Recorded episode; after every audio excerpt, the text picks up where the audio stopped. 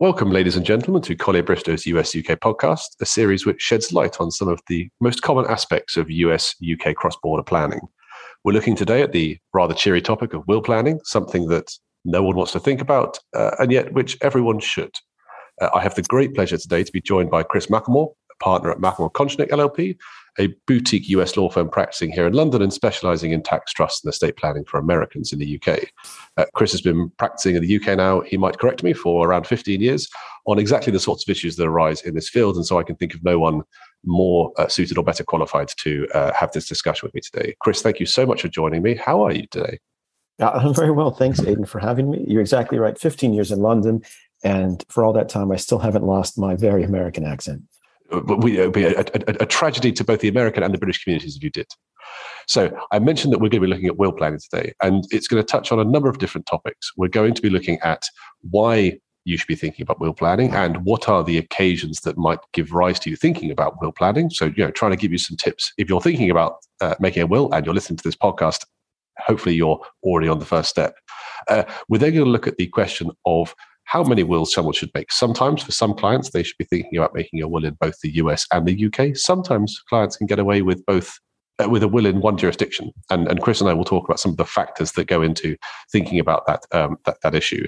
Uh, we'll then think about the form of wills, and particularly for those, uh, you know, I'm going to sort of use as a shorthand Americans living here in the UK, those who have both US and UK tax and non-tax issues to think about.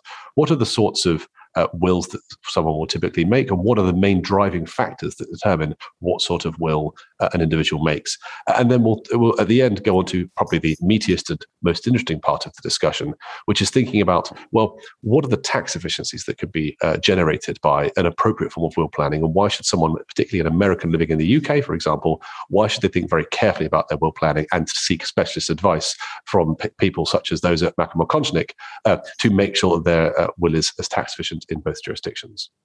So, on that note, uh, let's start thinking about will planning in its broadest sense. Chris, if someone comes to you and says, you know, why should I think about making a will, or when should I start thinking about making a will? What are the kind of what are the kind of things you're saying to them right at the very beginning? Well, I think when people think about wills, sometimes you know my mind often goes to tax because that's where you know, much of the work has to be done when you've got somebody who's a U.S. citizen living in the UK and potentially married to a non-American um, as well. You know, my gears start turning thinking about tax, but but individuals, you know, who aren't preparing these documents day in day out, think about wills really about documents that get rid of their assets and give them to the right people in the right form at the right time. I think that's a really important thing.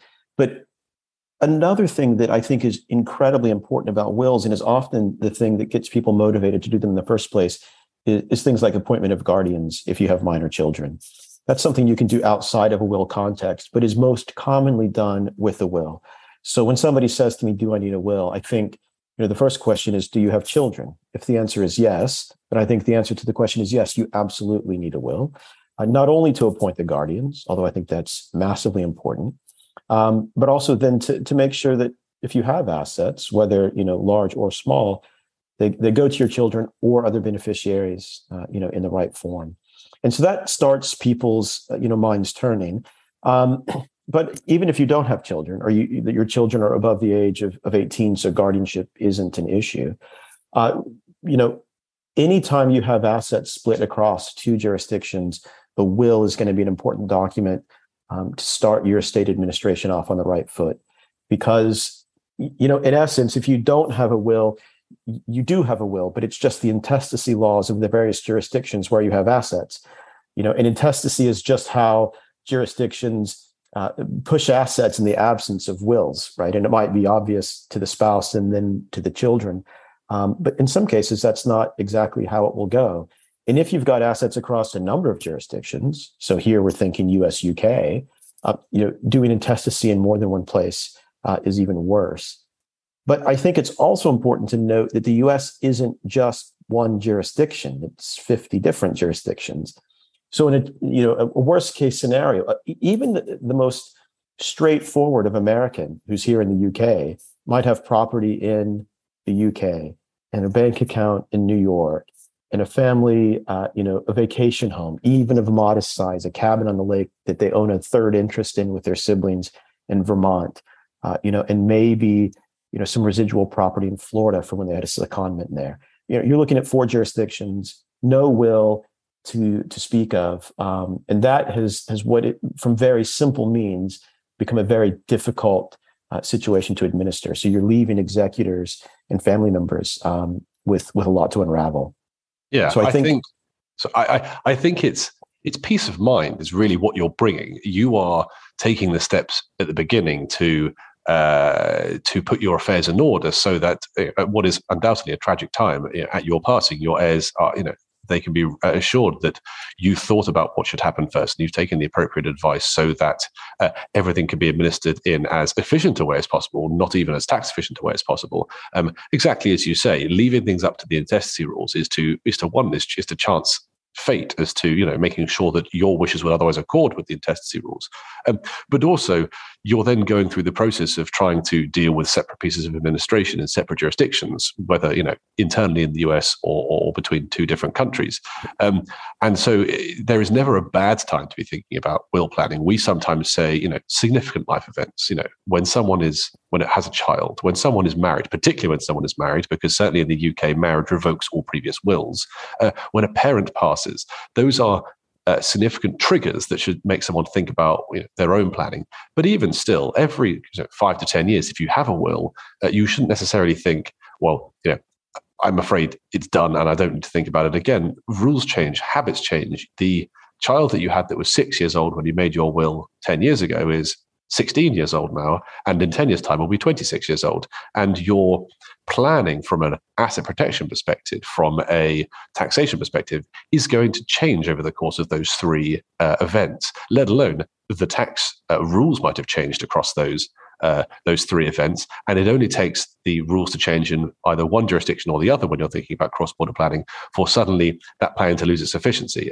You know, Chris and I will uh, come on to discuss some of the ways in which, for example, the American regime uh, has changed in the last 10 years quite significantly not least because of the way in which the allowances have changed. And that can cause you know some people to fall into tax that weren't, weren't previously and lots more people to fall outside of tax that were previously. And that will then cause you to think about uh, will planning in perhaps a slightly more dynamic sense um, or to make you think about it in a slightly more relaxed sense. Uh, but it's individual to each client. And so we would always recommend, you know, the first step is having the discussion, is opening the line of communication, and we can tell you where you think you fall and, and, and what it is we think you might like to think about doing. Yeah, it, I mean, it's it's such a cliche to say uh, the best time to have uh, prepared a will is is yesterday, and the next best time is today. But you know, with so many things, that's absolutely true. Clients will say, you know, well, I know the US exemption is quite large, and we'll talk about this later, but it's 12 million US dollars. So I'm not exposed to estate tax. Um, true, you know, the, the exemption is large, but that that doesn't have anything to do with whether or not it would be appropriate for your child to receive cash and assets outright or in trust.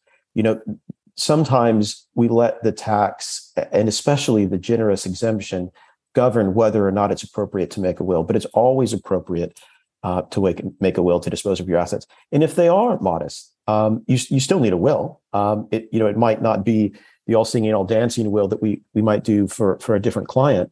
Um, but it's such a cornerstone of family planning. And to think that, um, you know, you're leaving up decisions about, you know, how, how your children receive assets.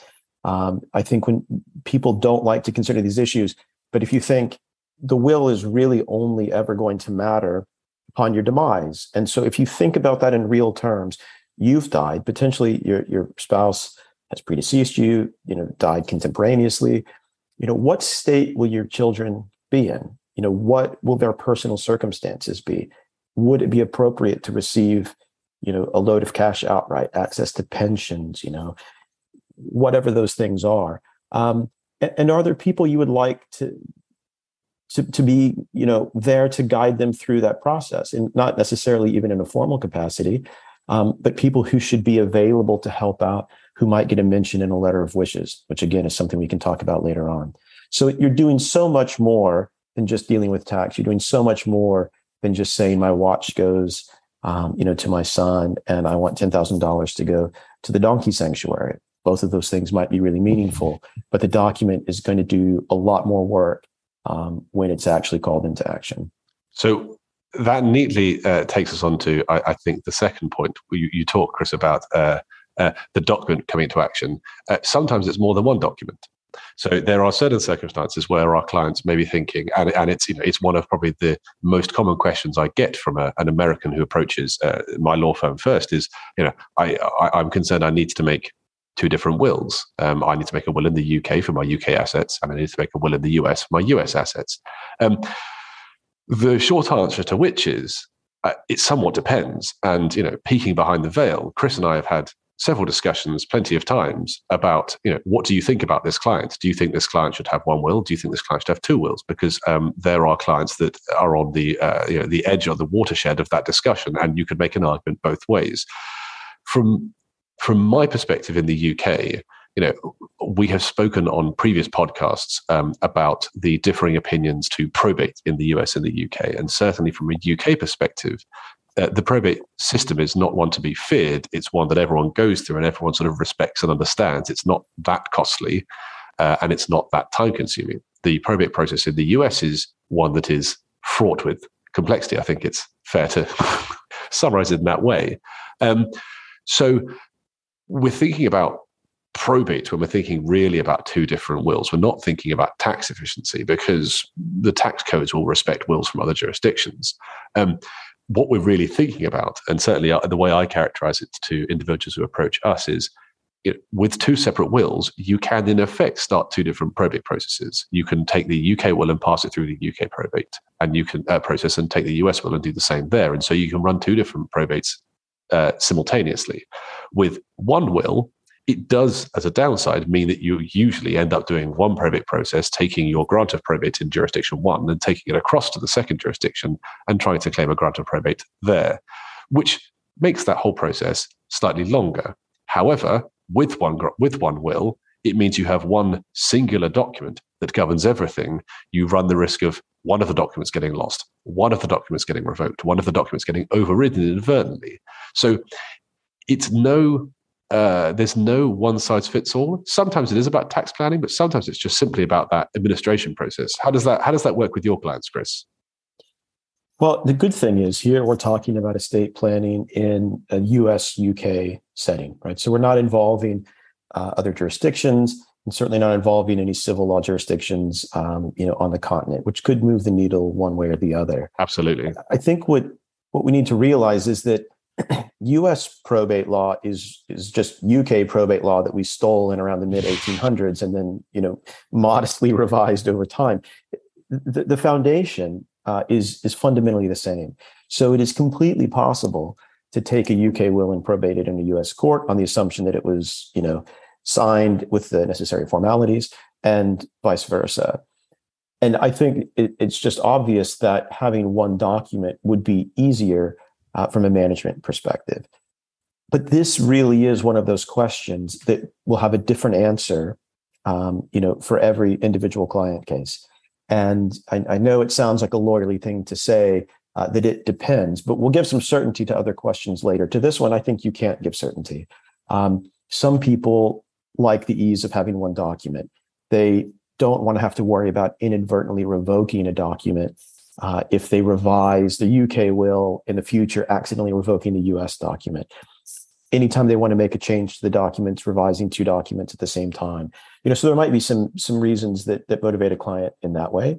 Another reason that you might have two documents is so that you can start probate contemporaneously in both jurisdictions. Um, so have the US document and the UK document um, going through probate at the same time, which, as you say, you know buys you um, a little bit of time so that the assets are getting administered and you don't have to wait for one country before you move to the other. But it also depends on the nature of the assets right? Sometimes clients will say uh, i need a us will to cover my us assets. But actually the us assets are a pension and a piece of property that they own jointly with their spouse well jointly owned property is what we call a non-probate asset it passes to the joint tenant automatically on death so even if the will said I give all my interest in our property in Vermont to Aiden Grant, it, it wouldn't pass to you because it would go to the joint tenant. Uh, pensions and most you know retirement accounts are also non-probate assets. They pass by way of beneficiary designation. So it might be that you don't even have any assets in the U.S. or the U.K. You know, one country or the other that's going to pass pursuant to a will, which again speaks in favor of having just the one document. So I appreciate that that's not a clear answer, but I, I, there isn't a clear answer that will cut across all circumstances, uh, and it could change. My my slight preference is to have one document because it makes getting the tax correct uh, a bit easier than trying to do it across two documents. But depending on the client's circumstances, I can easily be moved, and we're very happy to take the approach really in either direction. I mean, I, I, would sort of only finish that with, with two other points. One is to, to your question, your point, Chris, about the one document and the taxation. Uh, just to sort of reassure anyone that's that's listening to this, there's not necessarily any specific cost saving to doing either one will or two wills because in a properly cross border context, even if there are two separate documents. That's not to say that Chris is drafting one document and I'm drafting the other, because there can still be tax consequences that flow from each document in the other jurisdiction. And so you still want your lawyers to each look at both documents. The effect is really as a drafting exercise, whether you try and combine those two documents into one single document or whether you separate out the complexity and have two separate threads running alongside each other at the same time. So it really does depend on each circumstance. Um, when it comes to well, this is fine, but neither of these two lawyers has ever has actually given me an answer to a question I can at least a question I can start with. Plus a change, you might think. Um, the general position I start with, if like if we're doing one jurisdiction, then of course it, the answer is in which jurisdiction. That's sorry, the next question. I I generally start with where are you right now? Where are your inheriting heirs? And where are most of the assets, or rather, where is most of the tax going to fall? Where should the from a, from which jurisdiction's tax rules is the estate planning being governed? And that's the, uh, the, answer to those three questions is what tends to drive with one will, in which jurisdiction does that will sit? So if you are an American citizen living in the UK, you are a deemed UK domiciliary, your UK home is in the UK, your uh, kids are in the UK, then the answer is going to be if it's one will, it's going to be a will based in the UK, realistically, unless you are worth significant sums of money where you know US taxation is a, a, real threat because your combined wealth is over $12 million or $24 million if you're a married couple, both of whom are American, in which case we might be reverting back to the uh, the US will at the same time. By comparison, if you're one of Chris's clients based in, say, New York, um, and you happen to have a, you know, a UK bank account, I'm going to be saying, well, I think it should probably start in the US. And if your assets grow sufficiently large where there requires the presence for a separate UK will, then we'll do a second will in the UK. But it always usually starts from one jurisdiction or the other and then grows across uh, as and when the time calls for it. Yeah, I think the other thing to to bear in mind when people say where should my will be is that if we think about really how testamentary law works in both countries, if I were to sit down right now and write on a blank piece of paper, uh, you know, when I die, I want everything to go to these two charities, the remainder to my spouse and then my kids, and I signed it in my hand in front of two witnesses and I meet the other testamentary formalities, i.e., I can speak English, I'm over the age of 18, and I'm compos mentis, that, that would be a valid testamentary document in the state of New York. Uh, that would, I think, and you'll correct me if I'm wrong, be a valid testamentary document in the United Kingdom. So, but it doesn't, spe- the document doesn't say anything about governing law. It says, you know, give my my painting, uh, you know, to my cousin. Uh, but there's no reference to New York. There's no reference to the UK, et cetera. So, at its very base, a will isn't necessarily even jurisdictionally specific. Now, obviously, the documents we're drafting are more complex than that, but sometimes the question, where is my will based, doesn't really have an answer. I think the other thing to think about is when sometimes people will come and say, I need two wills. Um, that might be true, but that's really a solution looking for a problem. You would never, if you were, um, you know, engaging in a, you know, a, a contract issue and you need a contract drawn up, um, you know, for a business or an enterprise you're undertaking, you would never come to the table and say, I need a three page long document. You know, you might get a three page long document, but that's just an outcome that will be a consequence of your circumstances. The same thing is true with your wills. You might get two wills, you might get one. It won't be because you came to the table asking for two. It will come because that is, you know, on balance, the right outcome based on your assets based on your personal values and based on what you're trying to achieve. Uh, if anyone wants to, you know, is, is feeling particularly uh, an anorak and wants to go away and, and, and, learn more about the validity of UK wills, um, we have a, a wealth of case law um, that dates back to the early 1800s on what counts as valid wills, because the, the Wills Act is, is still the, the act of Parliament that we base our will validity on here, and that was from the uh, 1830s. So we've got lots of history of this. Uh, and the most famous case that you will hear lots of people talk about is the case where an individual wrote their will on the side of an egg.